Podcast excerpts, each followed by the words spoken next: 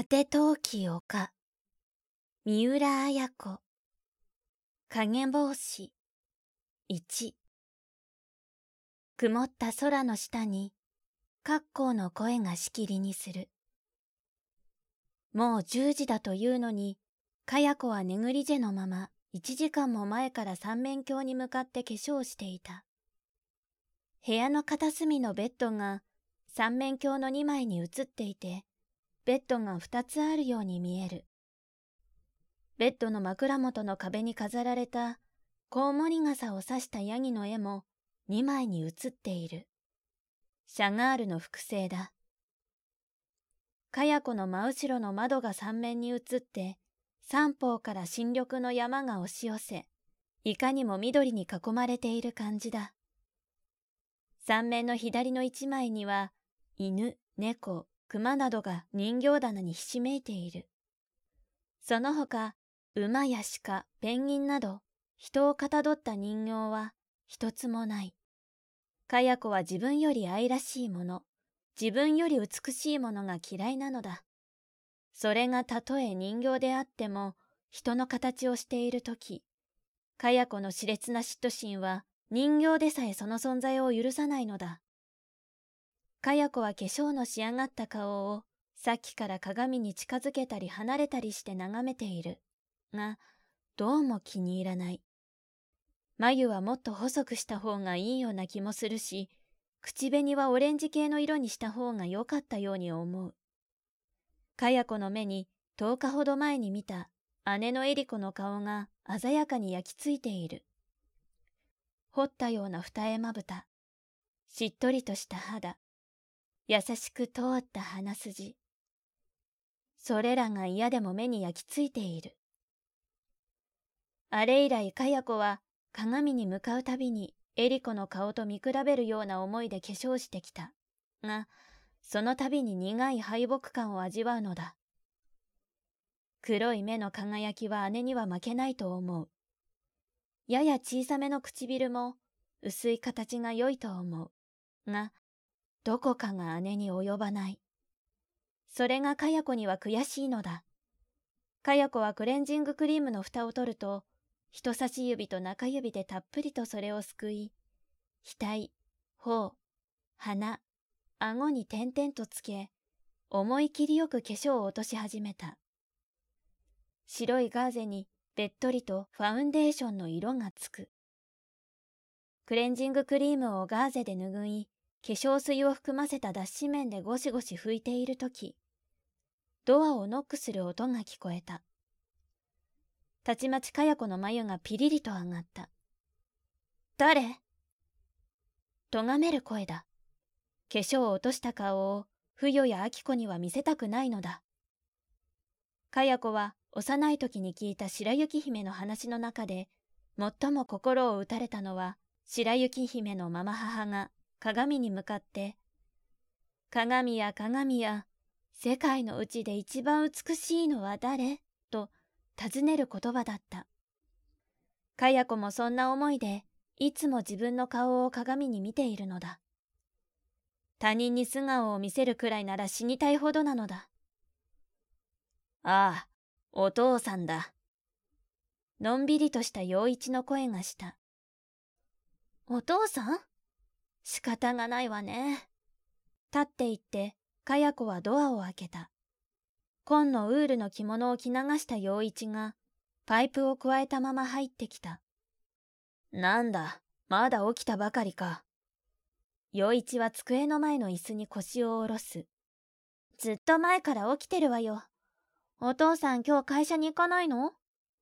日曜だよ今日は。陽一にも素顔のかや子は珍しい。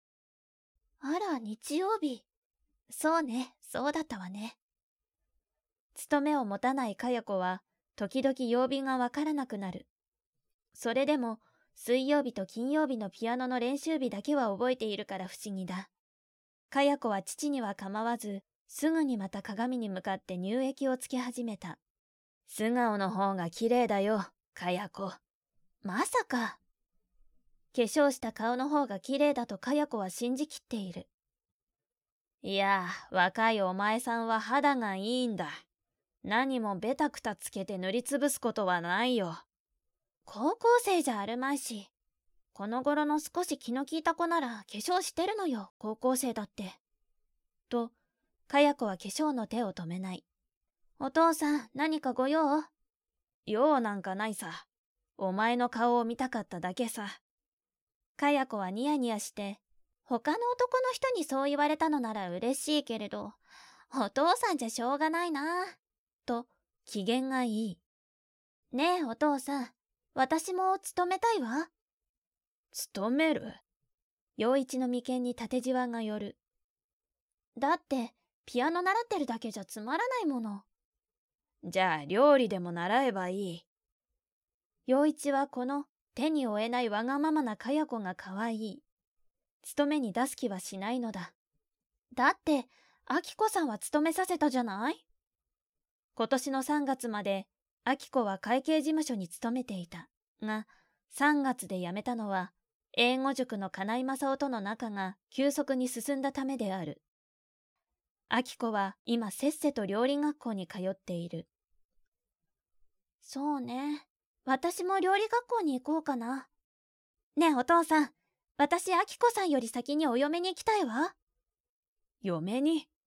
お前、あきこより二つも若いじゃないか。かや子の言うことは猫の目のように変わる。だってお父さん、お友達だってじゃんじゃんお嫁に行ってるのよ。行かない人でも同棲したりしてさ、土曜日には男の人のところに泊まりに行ったりよ。羨ましいか？羨ましくないけど、なんだかちょっと悔しいわ。それに、アキコさんより後にお嫁に行くなんて私嫌よ。嫌という言葉に、かや子は強いアクセントを置いた。陽一は鏡の中のかや子にちょっと目を留めたが、じゃあ、すぐに相手を探してくるんだね。と苦笑し、お前のその負け嫌いは誰に似たのかな？と困ったように言った。だってお父さん、あきこさんより後にお嫁に行くなんて私に魅力がないみたいよ。それとこれとは別だよ。魅力のあるものが必ず先に行くとは限らないよ。まあ、あきことお前を比べたら、お前を可愛いと思うに決まっているじゃないか。そうね。私、あきこさんになんかちっとも負けやしないわね。くるりと振り返って陽一を見、ちょっと肩をすくめ。ねえ、お父さん。あのかないって英語の先生、どうかしてるわね。あきこさんなんかのどこがいいのかしら。おとなしいところがいいんだろう。ところで、お前もお茶でも習ったらどうだ。陽一はようやく言いたかったことを切り出した。お茶？そうね。悪くないわね。かや子は野立てで亭主を務めていた姉のエリコの姿を思い浮かべた。そうか、習うか。じゃあ、藤戸のおばあちゃんのところへでも習いに行ったらどうかね。藤戸の？探るように鏡の中から陽一を見、嫌よ、あそこなんか。切り捨てるように言う。しかしお前、この間野立に行ったじゃないか。おばあちゃんの茶会だと知って行ったんだろう。お前だって、たまにはお母さんやエリコに会いたいんだろう。冗談じゃないわ。会いたくなんかないわ。そう強情を張るなよ。お母さんはね、いつでも来てくれって言っていたよ。あら、お母さんに会ったの？そう。お父さんお母さんに未練が出てきたのね。バカを言え、バカを。わかったわ。自分が未練が出たものだから私を出しに使おうと思って。いいわよ。使われてあげてもいいわよ。バカを言いなさい。お母さんと元に戻れば、あきこさんたちはこの家を出ていくかもしれないわね。かや子は小気味よさそうに高笑いをした。小説。果て陶器丘。集英社文庫。朗読。七瀬真由。